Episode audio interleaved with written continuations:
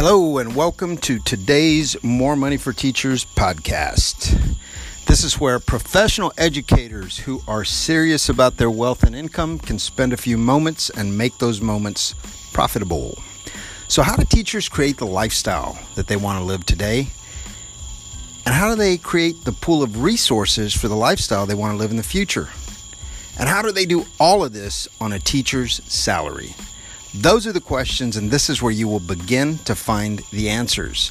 My name is David Solis, and I'm grateful for the opportunity to share this information with you today.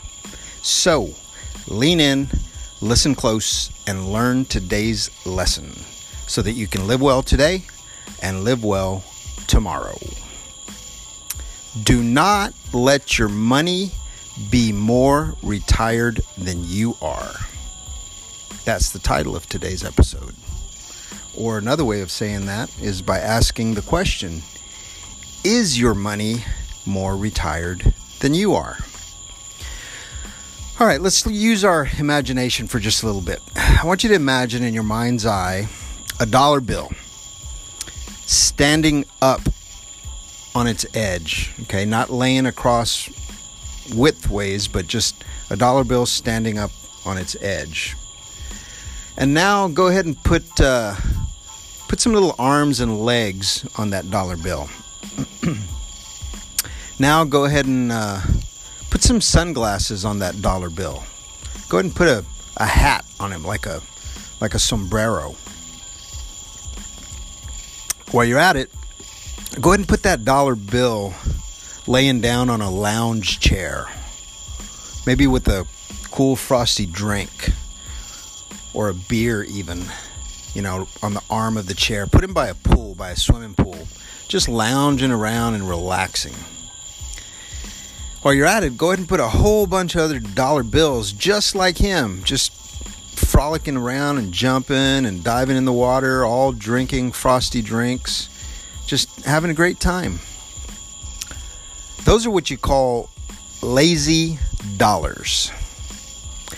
And you want to make sure that you do not have any dollars like that in your portfolio.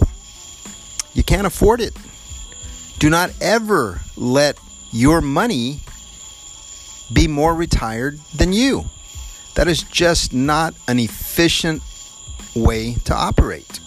If you want to be successful in the money game, in the financial game, in the financial planning game, lazy dollars are a big no no.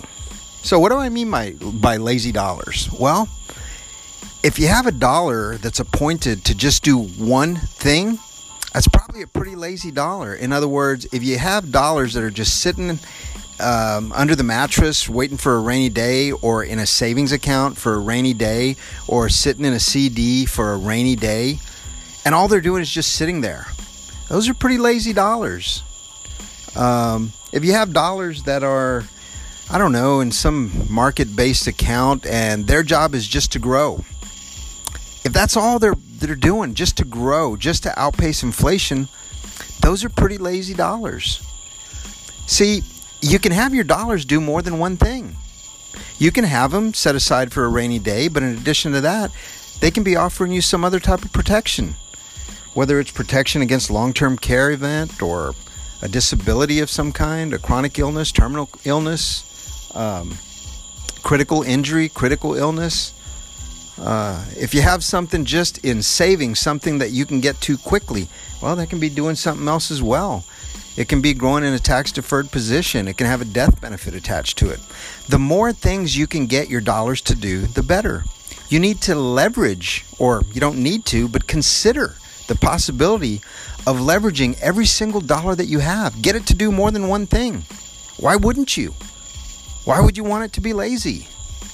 See, the more you can leverage your dollars and more you can get them to do more than one thing, the more financial freedom you have. See, if your dollars are lazy, guess who's doing all the work? You. It, it, you turn into the slave, and the dollars are relaxing. Needs to be the other way around.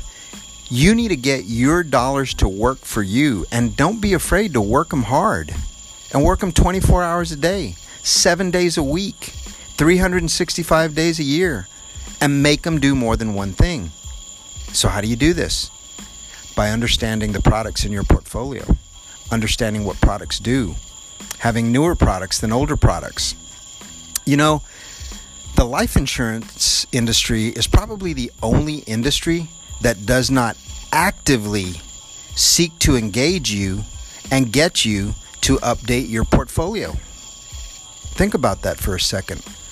Why would they not encourage you to update your product holding? Kind of like the car industry gets you to buy new cars, clothing industry gets you to buy new clothes.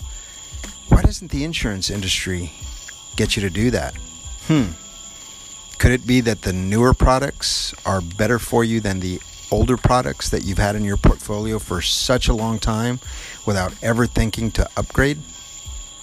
You might want to ask yourself that question. You might want to think about it. You want you might want to visit with a professional advisor who can who can steer you right and make sure that you leverage your dollars. So, the lesson for the day. Do not let your dollars be more retired than you. If you'd like to have this discussion on a one on one level, examine your portfolio and make sure that your dollars are working harder for you than you're working for them, please contact me at wealth and income for teachers at gmail.com.